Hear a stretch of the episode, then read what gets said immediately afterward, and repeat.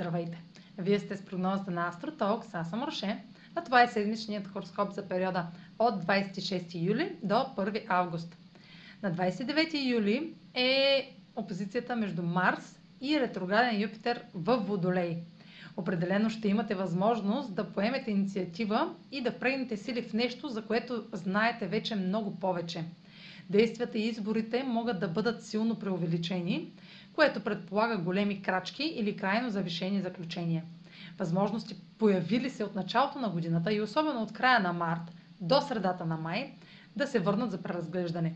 И някои големи новини ще напомнят за нещо познато, което е озряло да за материализация. Това, към което сте се стремили, може би не е напълно загубено. Вече си давате сметка какво сте постигнали до тук и колко много повече може да постигнете, ако вярвате в уменията си. На 1 август Слънцето е в съвпад с Меркурий в Лъв, като бележат трета фаза от новият им цикъл, започна на 11 юни.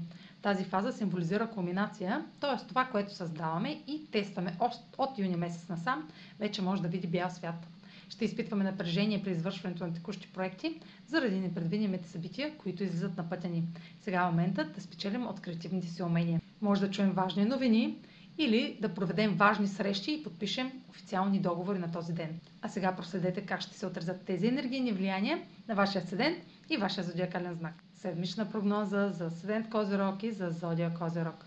Марс в опозиция с ретрограден Юпитер във Водолей могат да насърчат преразглеждане на подхода ви към споделените финанси, дълговете, заемите, като по-дълбоките източници на надежда или амбиция ще ви насърчат да увеличите доходите си с помощта на партньори.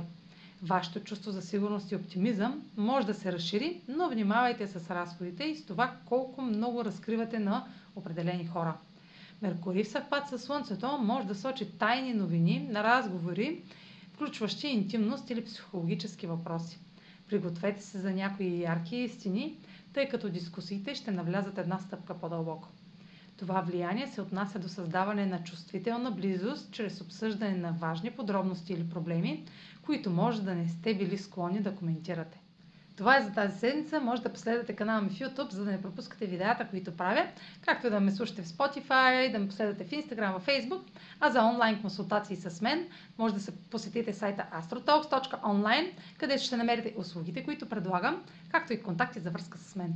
Чао, успешна седмица!